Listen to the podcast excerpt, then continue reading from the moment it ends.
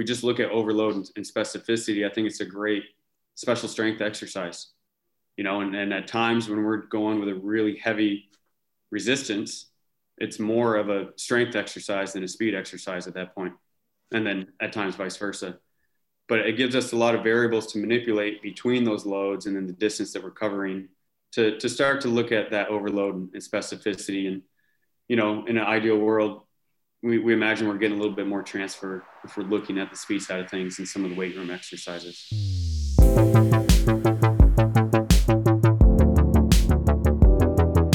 Welcome to the Pacey Performance Podcast, the podcast that dives into the philosophies, ideas, and practices of some of the best practitioners in high performance sport.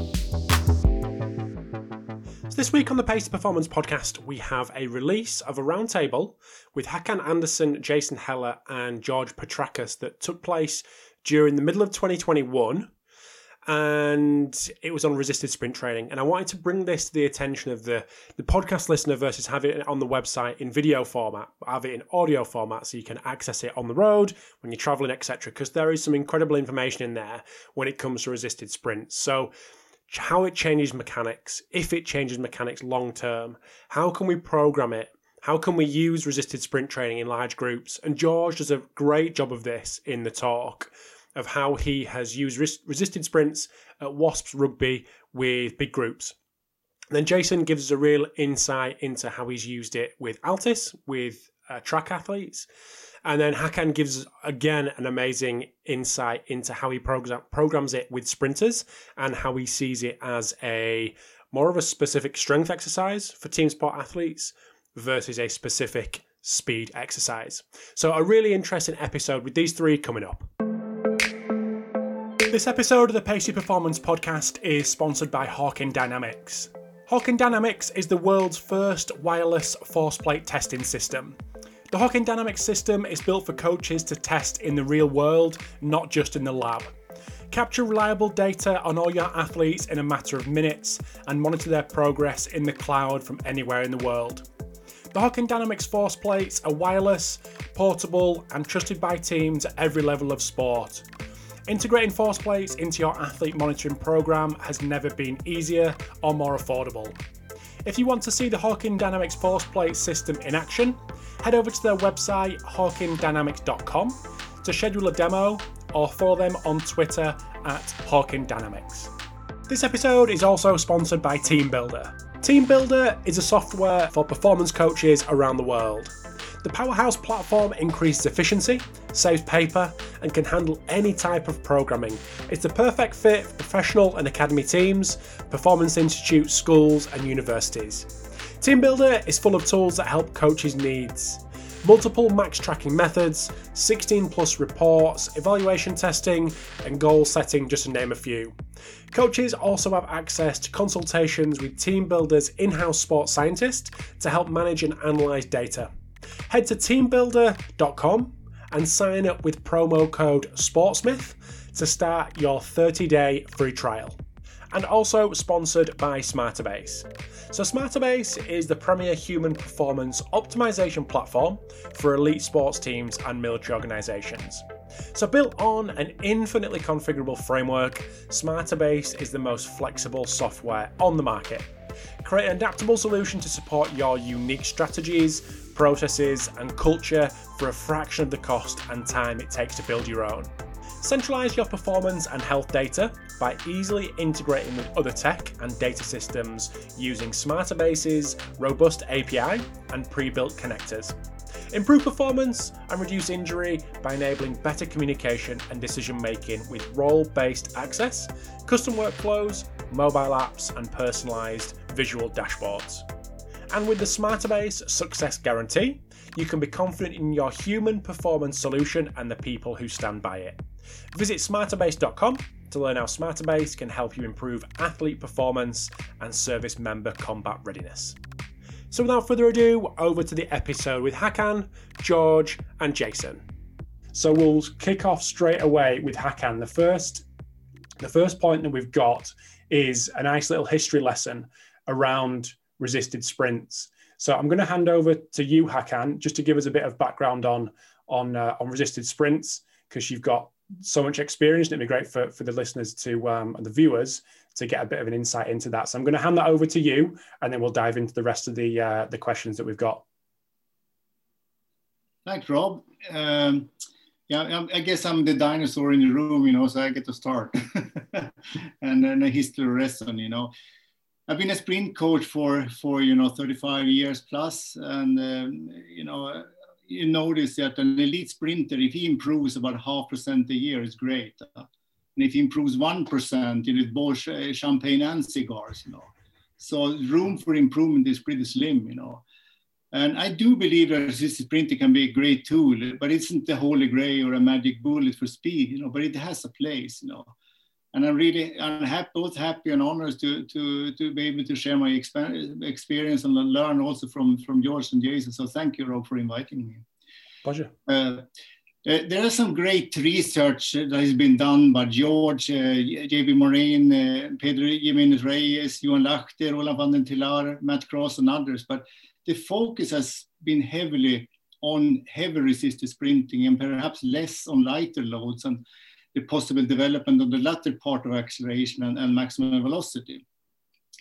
And as you can see behind, you know, to my, wife, I, I annoyance, you know, I don't know if I have about six or eight meters of books that accumulated during the years. And, and it's ranging from Archie Hahn's beautiful sprint manual from 1929. You know, I recommend anyone to, to read. It's amazing almost 100 years old and is up to date in, in, in so many ways.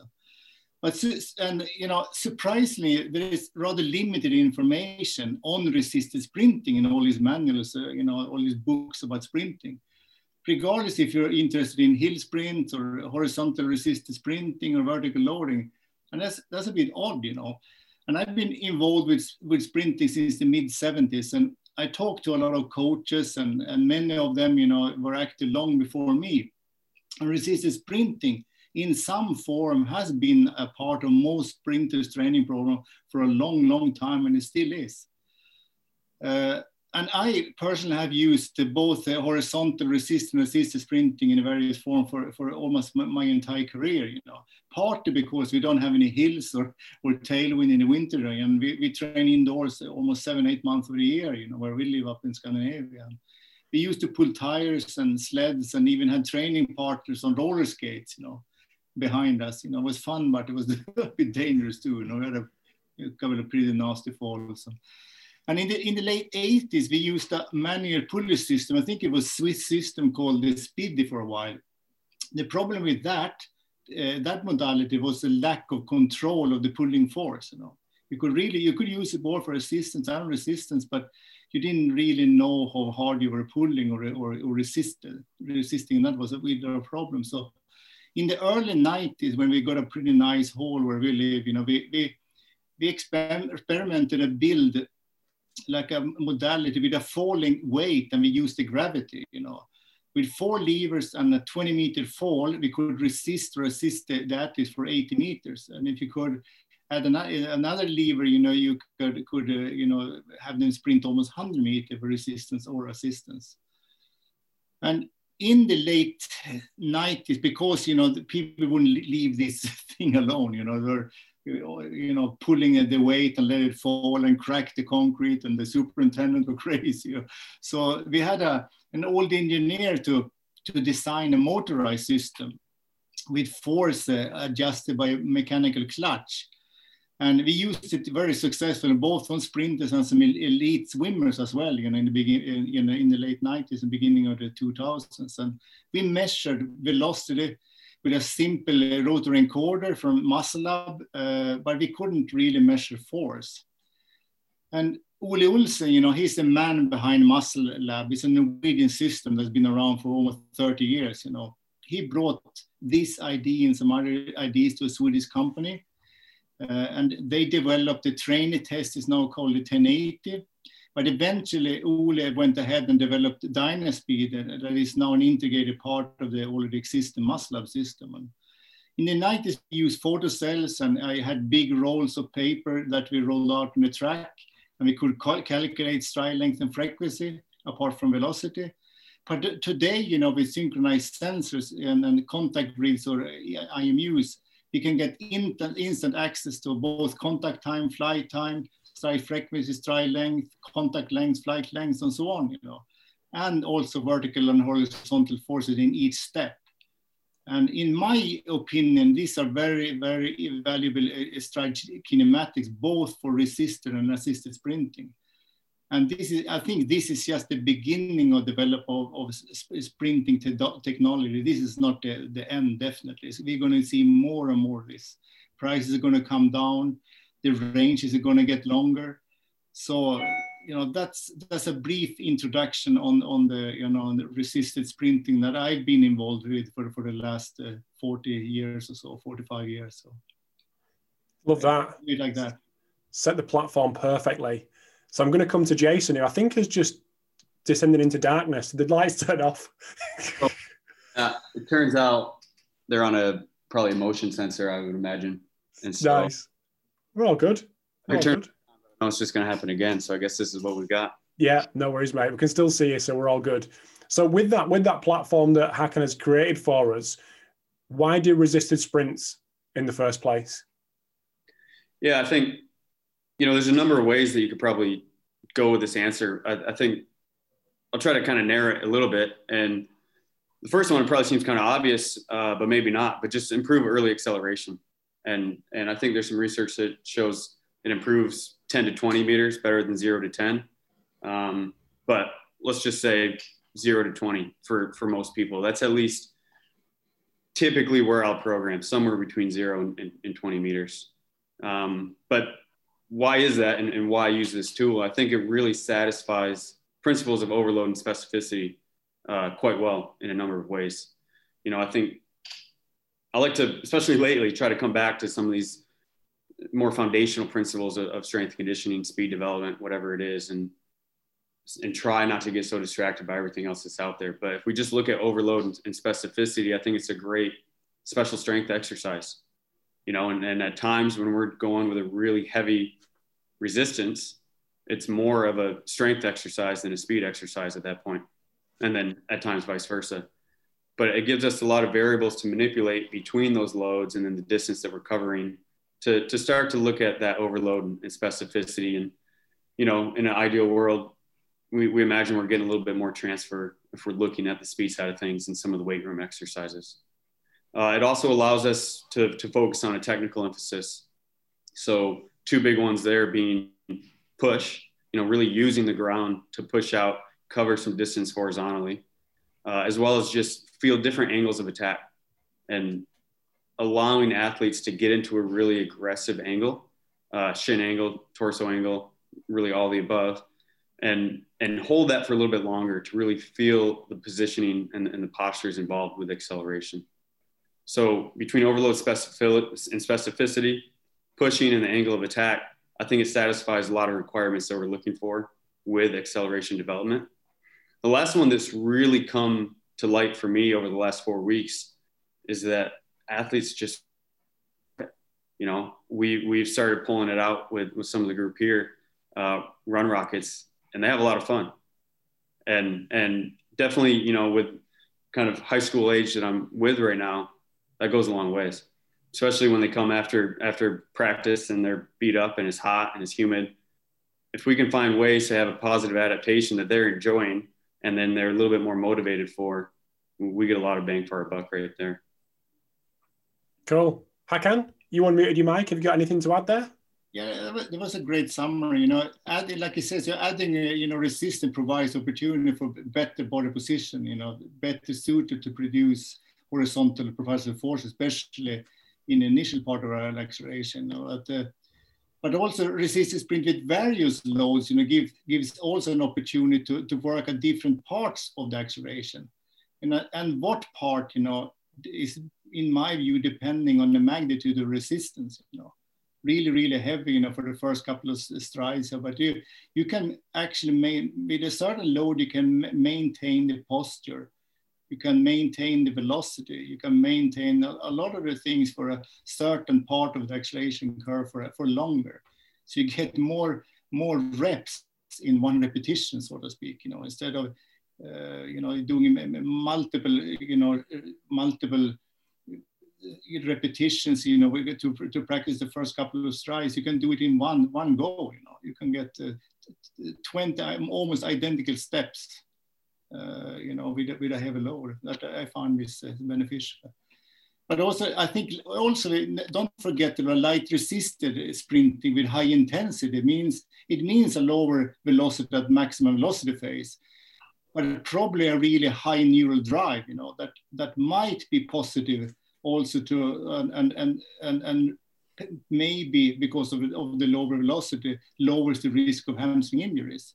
I'm talking about loads like five to 10% of, of, body mass and longer. And I know, uh, you know, quite a few really, really elite sprinters that have been using that frequently, you know, to, to avoid uh, injuries and being able to run with high intensity, uh, even even uh, in, in general preparations, rather than to hit uh, 12 meters per second in November. You know, can run with high intensity, pretty safe with a light resistance. George, anything to add? Yeah, partly just to jump on the back of Jason's answer there, and that I think sled sprinting sits on a sort of a special part of the spectrum of specificity, um, and it can be used as a tool that that potentially can can provide improvements for both uh, physical output. So, for, for example, the production of, of triple extension force, and long term improvements in in application of force as well. There's not too many exercises that that have the potential to to to help the improvement of both of those aspects. Um, ha- having said that, sled sprinting, of course, is or sorry, resisted sprinting, of course, is just a tool, and it, it should be used as it could be used as part of a more holistic program, just a small piece of the puzzle, and and I'm sure what we'll talk about later will, will regard what it what it needs to be combined with. That it's no magic bullet at the same time. Um, we shouldn't get too excited about about one tool in the in the toolbox.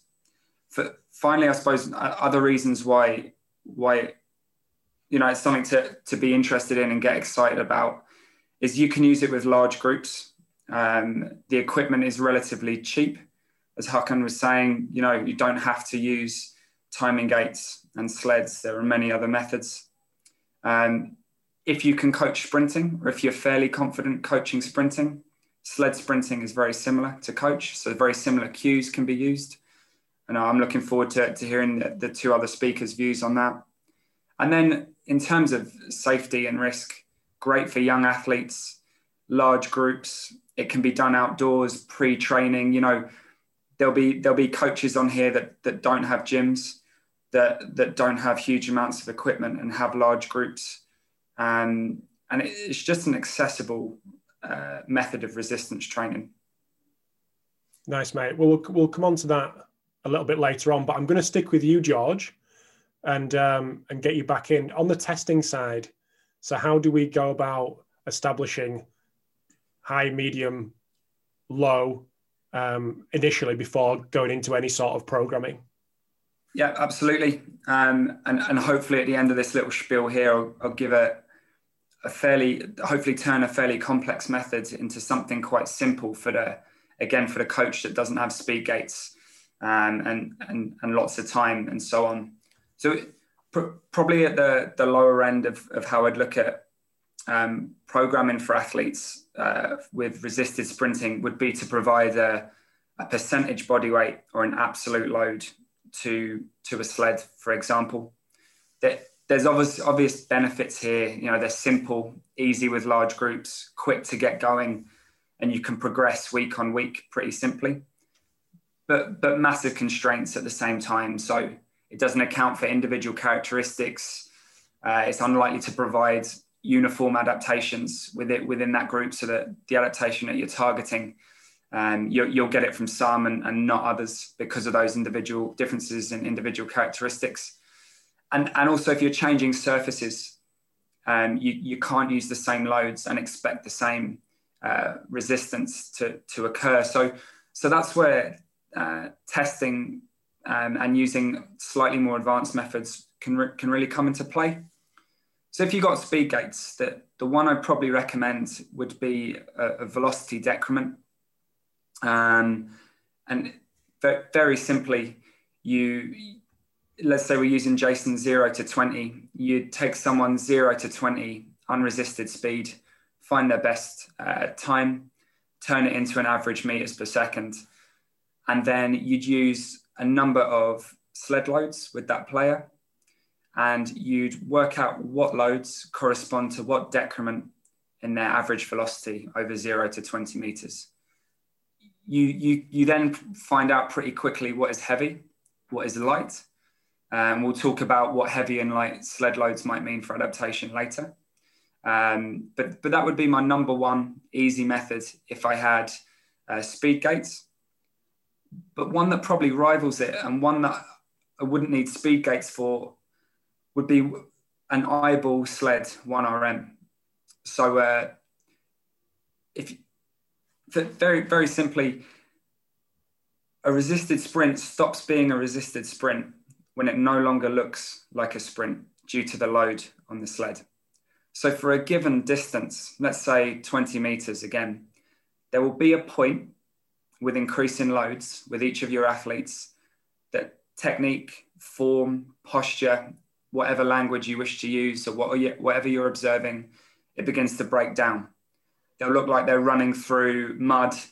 Um, their arms will start flailing, trying to grab at the air, trying to swim, swim through the track.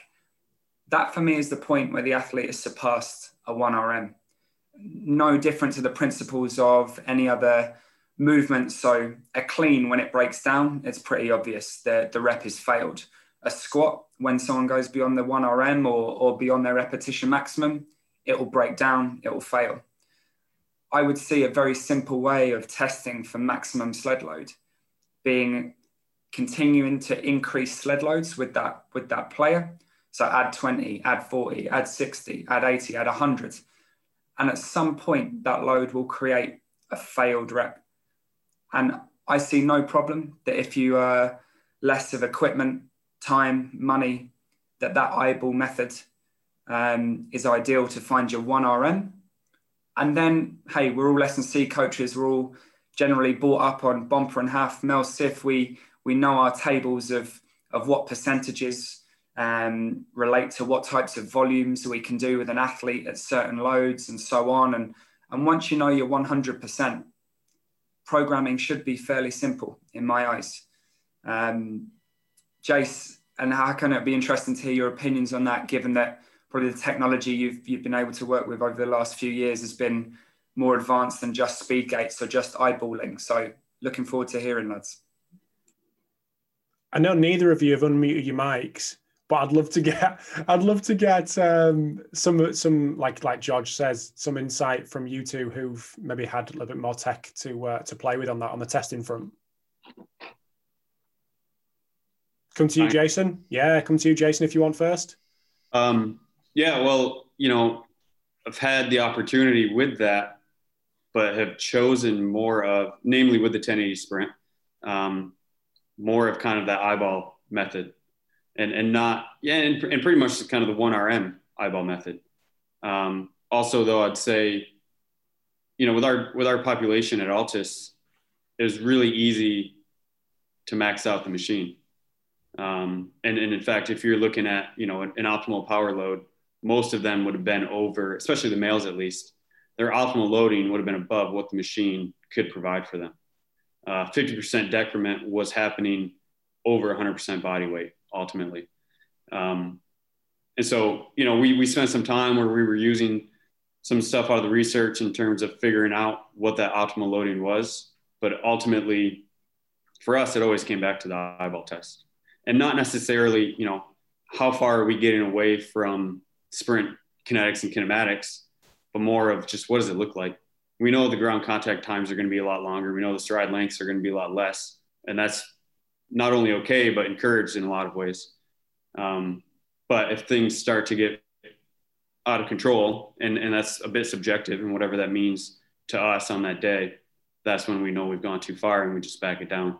But I think similar to what George is saying is is it's a very in, in my in my opinion, at least with that environment, it was a very safe approach because nobody nobody ever got injured over resisted sprinting at those high loads. And, and I know some people would argue that that's what you should use for rehab because it slows a lot of the velocities down. And I haven't done that myself. Haven't had a, an opportunity to even decide if that was something an approach I wanted to take. But that's so. In a nutshell, I've had to to go off the velocity decrements and all these other numbers, but have mostly just relied on passing the eye test, and then maybe cut a session if those velocities start to really drop off from kind of where they leveled out throughout the middle of the session. Is that similar for you, Hakan, or have you got other options? Yeah, you know, yeah, you know, I think you always have to connect, you know, kinematics to kinetics, you know, and uh, and like we've been accumulating a lot of data on sprinters on on various capacity, and there there's similarities, but it's also uh, differences, you know. But you know that uh, resistant sprinting naturally causes slower step velocity, you know, that's for sure, you know it improves like uh, like, like uh, you know, long contact times, you know, and shorter flight times is significant, you know, with a, especially with a heavy load. Significantly shorter steps, but mainly due to uh, significantly shorter flight length. You know, the contact length almost remains the same, but you have to to watch out. You know, if you see that people work, you know, move uh, odd uh, and don't extend properly. You know, they they, they, accelerate with a with hip flexions. It usually affects the contact length as well. You know, so that's a, that's a, something you know is good to, to monitor. You know. And interesting enough, it doesn't uh, differ. Uh, stride frequency doesn't alter so much. You know, it, it's almost the same, uh, but the balance, uh, the the ratio between contact and flight is, is very much different, though is is the testing method that eyeball one RM method that both George and Jason have mentioned? Is that is that something that you utilize as well, Hakan? I mean, well, you know, as a coach, you always always use your eyes, you know, of course, you know. But I I I I'm not a testing guy, but I like to measure. I like to see if what I see is correct. If I can, if I can verify that with the measurements, I like to do like that. I don't want. I don't like guesswork anymore. You know, I don't. Uh, so I, am I'm, I'm really happy with this new technology. It's, it's, uh, it's the most exciting thing that happened in my, my coaching career. I think it's so much you can do. You know. George, anything else to add there? Yeah, ju- just uh, again, it's going to be a theme of what I say is just jumping on the back of smarter people chatting. But um, the, the word testing might not be the, the right one with, with this. It, sometimes we can see a testing session being a waste of a, a training opportunity and a, an opportunity to to hit a desired stimulus. So I, will I'll just go back to, to a bit of what both, both colleagues there were saying. Um, I, be, I believe that every training session is a monitoring session for where the 1RM is on that day for that surface. I mean, if, if you're outside and it's been raining the day before, all of your previous testing data will be, you know, in, invalid. Uh, if you're working in, especially in, in, team sports and on grass and, and, things like that, even even a wet track will have a different um, coefficient of friction and, and, and so on. So, uh, you know, that for the for the young S and C coach out there who, who doesn't have time, who only has a four week block, a six week block, and can't waste time doing testing, ju- just train, set up a training session, and during that training session, play around with different loads, and you'll find the one RM for that athlete on that day use your coaching feel, um, which which something like like Jason and Hakan will, will have excellent coaching feel for their athletes, and their eye will be excellent for their athletes. Um, that the longer you've been working with certain players and athletes, that no doubt the better your eye and feel will be. So, yeah, pr- probably more monitoring than than testing is, is, is maybe a route I should have gone down earlier with my my little speech. Yeah, no, it's all good, mate. Thanks for that. So, Jason, just to just to move things on, and pretty nicely from what George on the programming side. So programming for sprinters, what did what did that look like for you at Altis, and obviously bringing that over into your current role?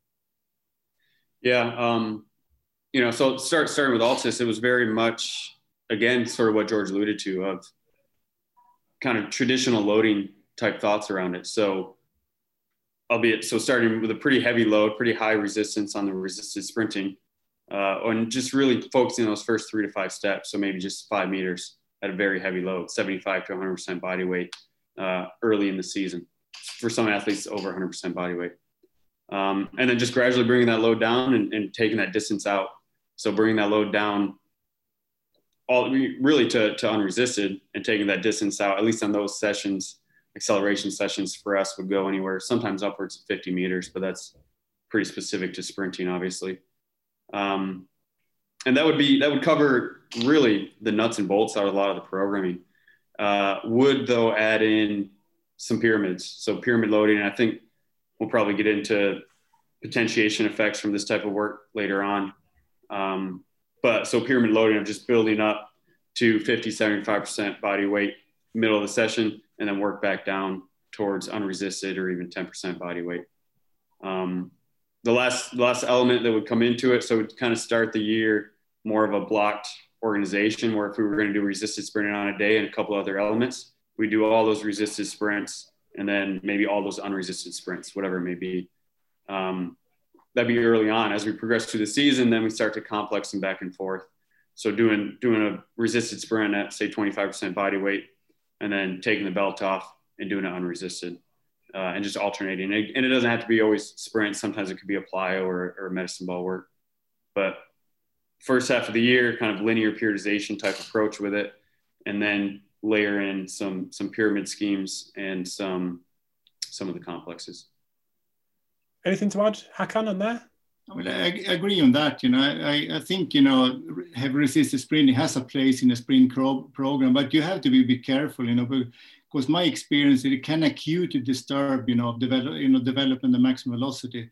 I don't think it fits very well, you know, to do you know heavy resisted sprinting and then go out and do maximum normal sprinting. You know, that I think that is um, that is a route for disaster, perhaps. You know, and uh, and a great sprinting that means perfection of rhythm and a harmonic rise of the body as velocity increases. And I can see how you know resisted sprinting might disturb that. And I think you know heavy resisted sprinting it fits very well in a short or long program, or maybe in a sport with less demand on, on maximum velocity.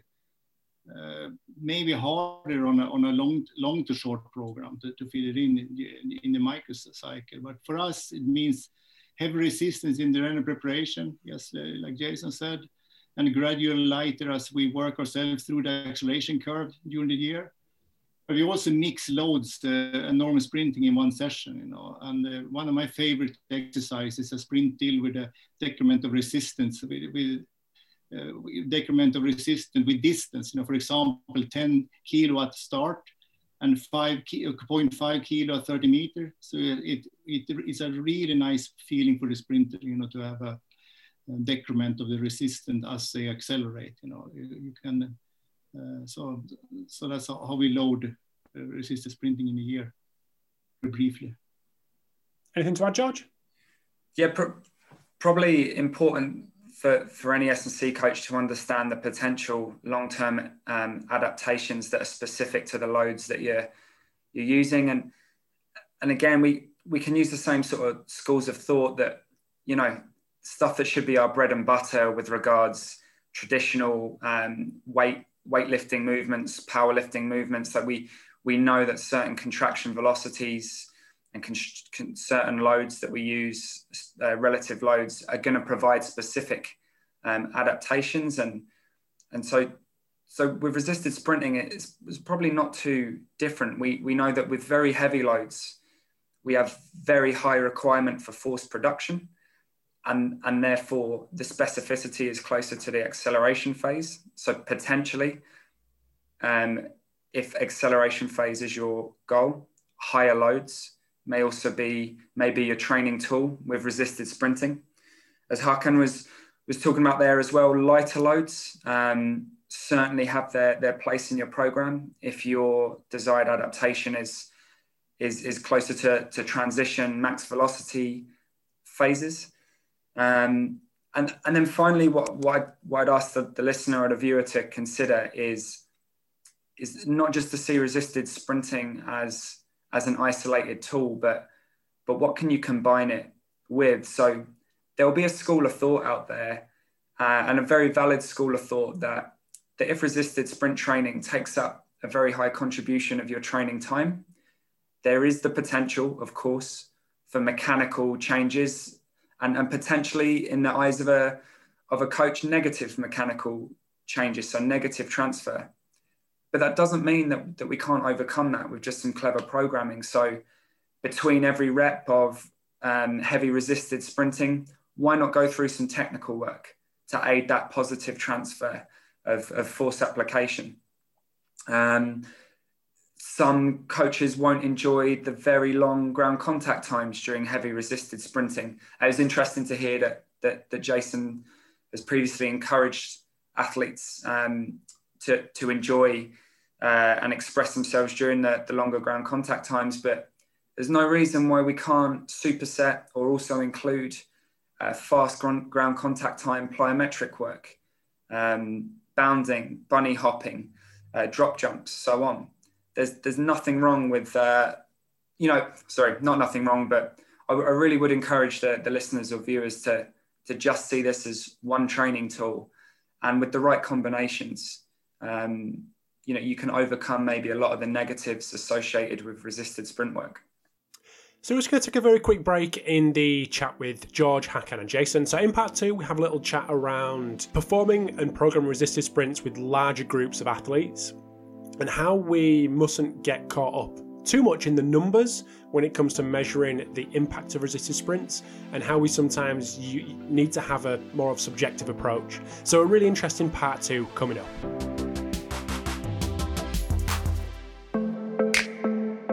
This episode of the Pacey Performance podcast is sponsored by Omegawave. Omega Wave is the only non invasive at rest technology on the market that analyses readiness to train via both brain and cardiac analysis.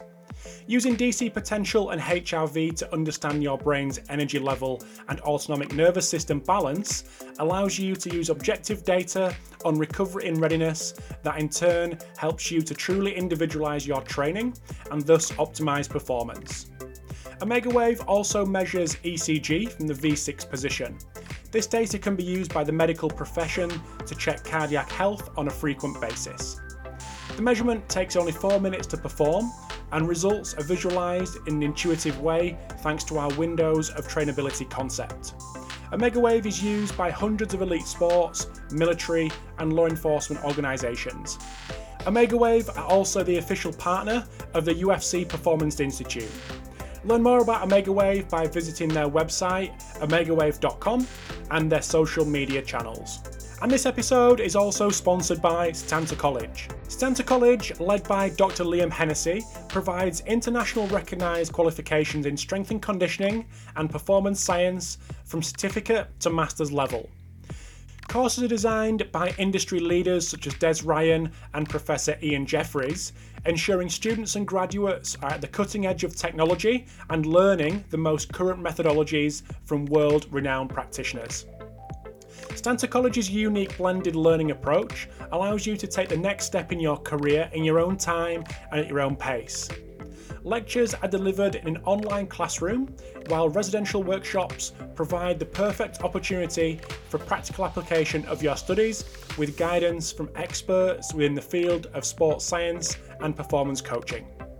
With campus locations across Ireland, the UK, USA, India, and South Africa, Applications are now open for courses including the BSc in Strength and Conditioning, MSc in Performance Coaching, and MSc in Applied Sport and Exercise Physiology. Visit setantacollege.com for more information on how to apply. And now back to the episode with Jason, George, and Hakan. So, uh, periodizing loads across a training block, and we had a we had a um, a message come in that was that was very specific on that.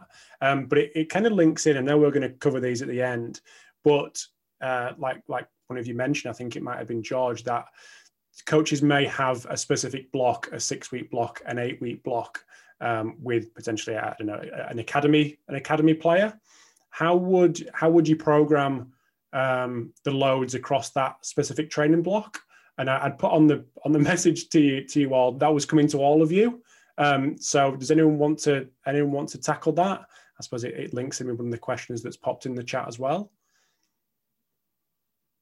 Jason? Yeah, I think, um, I mean, really, it, it, the, the reason I was hesitant, because I think it's, unless I'm missing the question, just very related to to kind of what I had mentioned. So Yep. I would certainly start heavier and then and then shorter distance and then just gradually decrease that load and increase that distance. Um, Yeah. The the Would- caveat being, and, and George kind of touched on it. How does it fit into the bigger picture? And so if and, you know what is that that volume like and, and out of all the work that they're doing during this time are they doing on-field work so are they getting you know unresisted sprints in albeit in, in a more chaotic environment or different intensities uh, i think most often there's going to be some other elements of the program that would we'll say combat any of the potential negative aspects of heavy resistance sprinting so whether that be change in technique or inhibiting stretch shortening cycle I think it's very rare that we go so far down one of these methods that that we'll see the manifestation of some of these negative pieces, if that makes sense. So, you know, for instance, it's, it's probably different with team sport, and that's what I'm kind of working out right now and, and figuring out in my new role. But with the sprinters, you know, on the acceleration days, we can do a lot of heavy resisted accelerations and not be worried at all about inhibiting stretch shortening cycle or changes in technique because we know that there's four other days in the week where they're doing unresisted sprints as part of their warm up, I'll be some of them at submaximal intensities. You know, in max velocity sessions, they're still going to go through an acceleration phase oftentimes. And so really that that ratio of that really heavy resistance is quite small in comparison to everything that we're doing. So that's kind of the the disclaimer, but the the the programming aspect for me would start start with those heavy loads and then gradually just get a little bit more specific. I should have articulated myself better then. What I meant was in a, in a team sport environment versus a sprinter when you're looking at maybe the like a, a year cycle, but in a team sport environment when you've got specific shorter blocks of I don't know whether you, you're going from a one game per week um, schedule to then two games per week, and you've got that kind of six week window. Um, that's what I was trying to get about. I should articulate myself better there. No, that's fine. I, I, I probably just lost it. Um, yeah. Yeah. So, well, I'll give one of the other guys a chance. Then I'll yeah, of course. So Hakan you you un- unmuted your mic? Got anything to add there? Yes, hang on short to what Jason said. You know, uh, you know, both the literature and experience. You know, we have quite a few of publications on heavy resisted sprinting that it really improves initial acceleration. You know, for team sport athletes. You know, soccer players, rugby players, and so on. You know, and it's not surprising. You know. That you know, heavy resisted sprinting does you know put the, the runners into a favorable position for initial initial acceleration, and you can sometimes see almost an instant effect you know, understand, you know. But is there a transfer to this team sports that really ever starts from a three or four point start? You know, they never get into those positions. We take a football player, they always accelerate from, from moving position. They are, you know, maybe in American football, you, you a running back can start from something like that, but in most other team sports, you know, so even if you see, you know, improvement when it comes to initial acceleration with with, uh, with, with the team sport players, you know, and have resisted sprinting, uh, I think the benefit is maybe sometimes questionable. Anything to add there, George? Yeah, I'll, I'll try and I'll try and answer the question as, as specifically as as possible, and I'm trying to avoid the whole "it depends" thing. I'll, I'll try and give you my, my honest view. Uh, if you've got eight weeks in team sports players, likelihood is that they're not great sprinters by by definition of a, of a, of a sprinter. Um, so the, the chances are that you just need to follow your basic principles of training um, and alongside consistency. And that will probably give you the, the best chance of results. So first one, specificity. Know what loads will target what specific adaptations. Um, so if you if you have eight weeks, I, I, would personally try and hammer one specific adaptation from my sled sprint work. Because if you're working in football, if you're working in rugby, chances are you won't get to do this twice a week, every week with, with those players, um, as, as is life there. So, so, so focus on one adaptation. If you're going for first few step improvement, use a bloody heavy sled and use it, use it a lot, use it as much as you can be consistent. So try and get it in every week. If you can get it in more than once a week, brilliant. Um, if you can get it into a warm up, great. Maybe if you're not if you're not permitted to to do resisted work twice a week, maybe you can get some banded work, some heavy banded accelerations in there in in their warm up. Be creative. Just because uh, you've chosen sleds in the in the weight room program doesn't mean that that other forms are resisted. Um, sprinting, even if unmeasurable uh, and variable, um, will, will not will not aid you with that consistency and the hammering of that same stimulus. And then overload with progression. So, you know, you, you might stick a deload week in there with the with the sled work. Chances are you're probably not doing enough to require it. But again, it's part of a holistic program where you'll have maybe two games in a week and you'll have other things going on. So, but but generally, that they'll get more familiar with that with those heavy sled loads. They will look better and better each week, sprinting with uh, with heavy loads and and like we've we've said before, use your coaching eye. If someone's eyeball one RM has has obviously improved and they are more able to sprint with heavier sleds, enjoy the overload. Add another five, add another 10 kilos, um, challenge them more, increase the, the frequency, the intensity of that stimulus. And and hopefully if you stick all of those ingredients into a pot, you you might come out with half your squad get some sort of improvement. Um, uh, going back to Hakan's thing, improvement is all about how you measure it. So if you are measuring improvement purely on speed gates, yeah, sled sprints will help. But Hakan's point is, is absolutely superb. Don't forget all the sprinting, uh, the technical work, um, finding trunk lean as you step or in evasive, uh, in, in evasive work. And um, think about the transfer to pitch performance as well. Um, yeah, because if you're, all you're using is uh, is speed gates, um, I, you can't guarantee that that's going to transfer to the pitch. I'm going to stick with you, George, but I'd like to get the, the guys' opinion on this as well, especially when it comes to Jason with the with the larger groups over at um, at, at, at the new gig. Um, but but dealing with this when it comes large groups, George, and that's something that you're definitely in your environment. We're not working one on one; you're working with multiple athletes. And obviously, uh, you've mentioned equipment a little bit earlier on, but maybe diving into that a little bit more as well. How coaches can navigate both them constraints. Yeah, so and I'll talk. I'll talk about a coach I'm working with with now, Luke Woodhouse at, at Wasps, who who runs the strength and power element. fantastic uh, coach, and the, key the key to this is communication with the, the rugby coaches. So Luke has created a session where um, he gets resisted work done in reasonable volumes at decent intensities from an engaged group of, of players. And he gets it done by only coaching small groups at a time and ensuring it's done in a circuit based fashion with the skills coaches and skills work. So Luke has created an opportunity for physical development beyond the weight room, beyond the weight room within the, the, the WASPs program uh, by using the skills coaches. Because um, if you tell the coaches that they can do some skills um, in a physical block, they'll jump at the chance. So we get resisted work done. Uh, we get we get transferable uh, leg drive, uh, body height type work done with the skills coaches as well. Um, so I suppose the summary of that is try and work with as smaller groups as possible because you'll be able to coach more effectively. Um, we, we only have a limited amount of equipment as well, and, and I guess everyone else out there will. Um, work in pairs, so one can go up, one can go back, or in threes. Yeah, be be creative, and and yet you, we don't have to use um, fancy testing methods in in team sports. Use your coaching eye, uh, hammer one stimulus, um, and I think you'll be fine.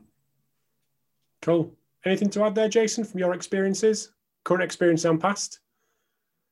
Yeah. Um, I mean, I'll, I'll, speak more to the current because in the past it's been pretty easy in that sense, you know, okay. all groups, and we have all the control in the world. So when we had a high athlete number, we would just put them in groups of five or six and stagger their start times by half an hour It might make long days for us out there, but you know, they didn't have school, they didn't have jobs. that they had to worry about. So we had a lot of freedom over how we wanted to manipulate that. Um, totally different story now. And so, you know, a big part of it. So we have at IMG, we have 10 run rockets. And, and sometimes we'll have groups of 40, 45 at a time um, out on the field.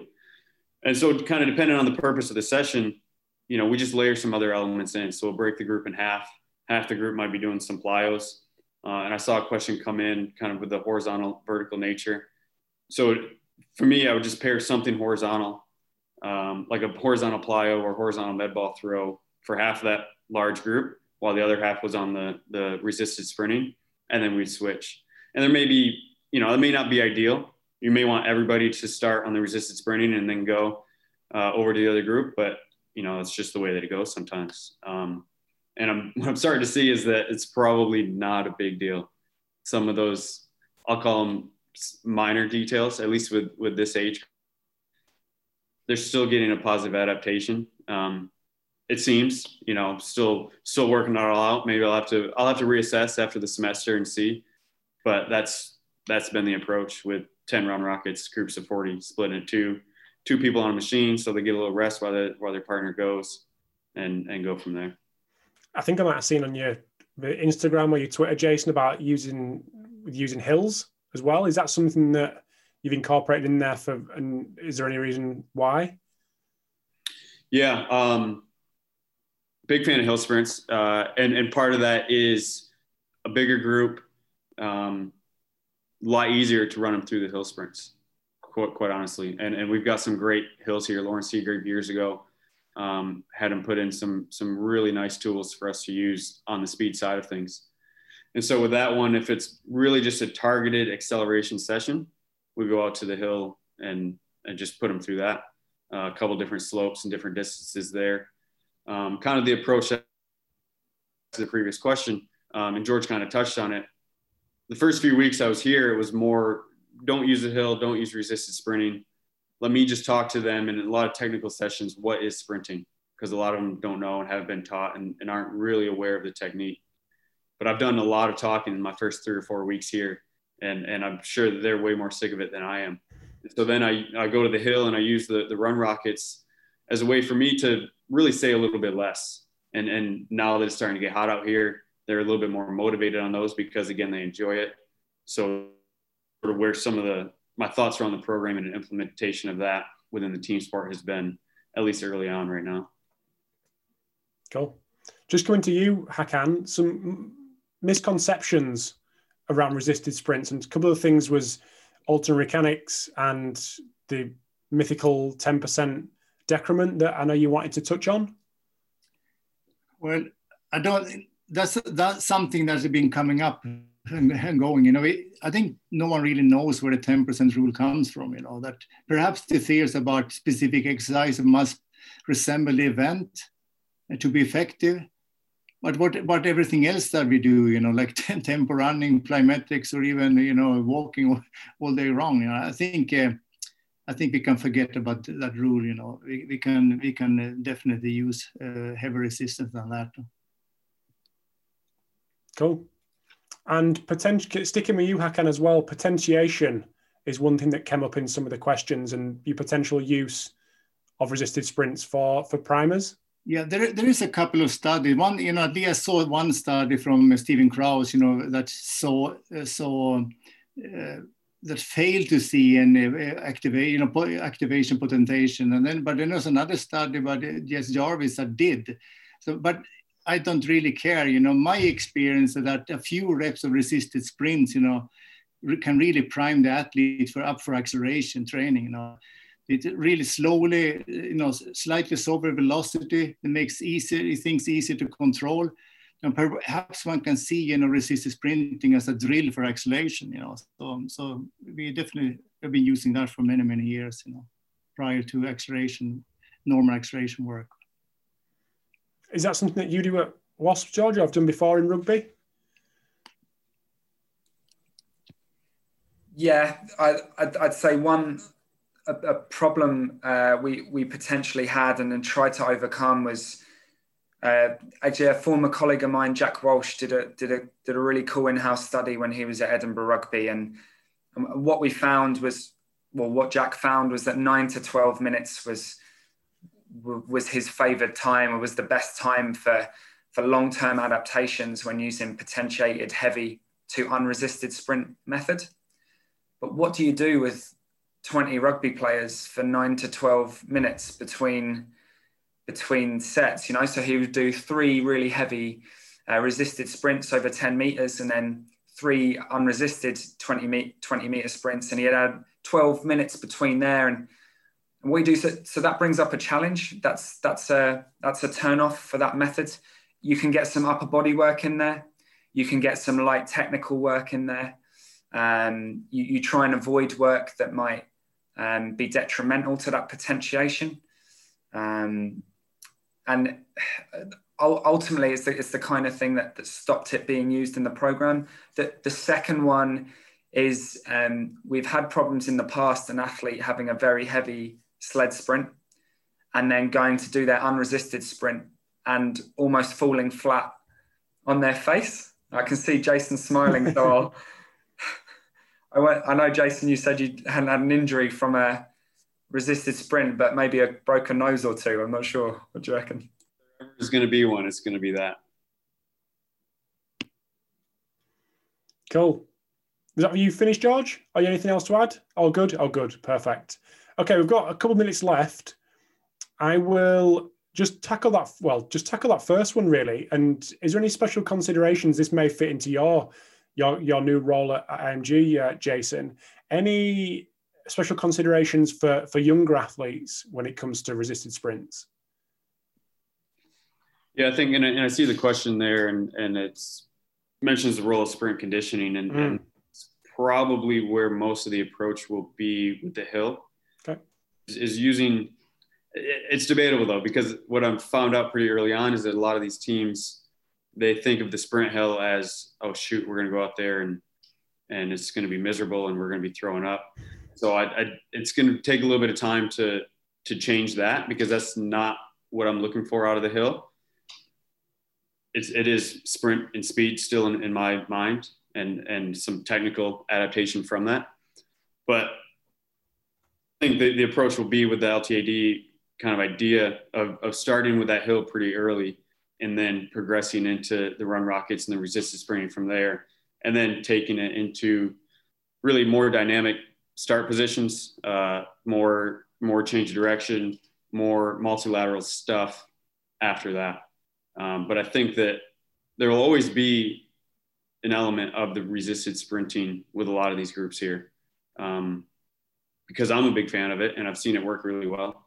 And and again they're a big fan of it. And that that's everything to me especially with these young athletes. If they enjoy doing that especially some of these team sport athletes who are much less inclined to really get after in the weight room you know we're going to use this as a special strength exercise on their high rp rp days the days that we really have room to to get after them from speed and strength conditioning side it'll always fit in there so it's it's kind of it's going to be spotty throughout the AD approach, I think, and and it's really just a matter of what is the objective at that time. Is it technical? Is it conditioning? Um, or is it just a special strength exercise that looks a lot like sprinting? Hakan, anything to add there from your experience working with athletes on the younger end? Any special considerations? I don't really have a lot of experience with okay. that. Okay. Um, Anything to add, George? Nothing there? Nah, perfect. Um, there was one that came up. Yeah, a lot of coaches talk about the importance of, this might be one for you, Hakan, given what we've talked about before. Coaches talk about the importance of vertical force production associated with max velocity, but rarely mention the similar importance of horizontal force during acceleration phase. Um, usual time constraints during training, should you prioritize one over the other? well, really, you know, resisted sprinting is really a mean to develop uh, the, both the magnitude and orientation of, of horizontal forces, you know.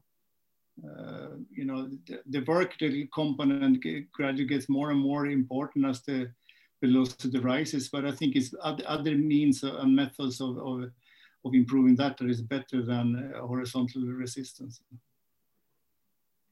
Cool. Okay, I think that's the that's the ones that we can um, that we can dive into there. I mean, there's a there's a couple around periodization, but I think we've probably covered that. Um, that's probably more specific sprint wise. Okay, I reckon we I reckon we're done. I reckon we we've dived into some of the questions that have come up. So I think we're we're two or three minutes short. So I'll let you guys have two or three minutes extra of your evening. But if anyone anyone's got any quick last minute questions, chuck them in the chuck them in the chat. But thank you very much for your time. Really do appreciate it, uh, Jason Hakan and George, for giving up an hour on your uh, on your Wednesday evening. It's a, it's a pleasure to speak to you all again, and uh, I'll, I'll let you go. But have a good evening or afternoon for you, Jason. But I appreciate your time. Thank you very much. For tuning in to episode 435 of the Pacey Performance Podcast. I know it was uh, 18 months ago, two years ago, but thank you to George, Hakan, and Jason for jumping on that call, going through the listeners' questions and answering some questions of my own on resisted sprint training. So, big thanks to Hawkin Dynamics, TeamBuildr, Smarterbase, Omegawave, and Setanta College for sponsoring this episode today. The podcast could not run its current form without these guys, so I really do appreciate your their support. Hakan will be speaking at the Sportsmith Speed Conference in March 2023. So if you're looking to get tickets to that conference, head over to sportsmith.co forward slash speed hyphen conference. Thanks again for tuning in and look forward to chatting to you next time.